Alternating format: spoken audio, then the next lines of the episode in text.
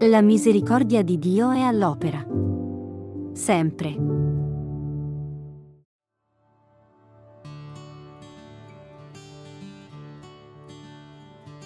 Mettiti presto d'accordo con il tuo avversario mentre sei in cammino con lui, perché l'avversario non ti consegni al giudice e il giudice alla guardia e tu venga gettato in prigione.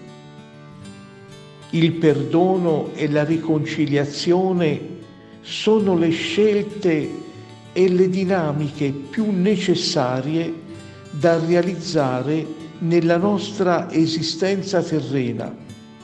Esse un giorno ci getteranno poi nelle braccia amorose di Dio nostro Padre.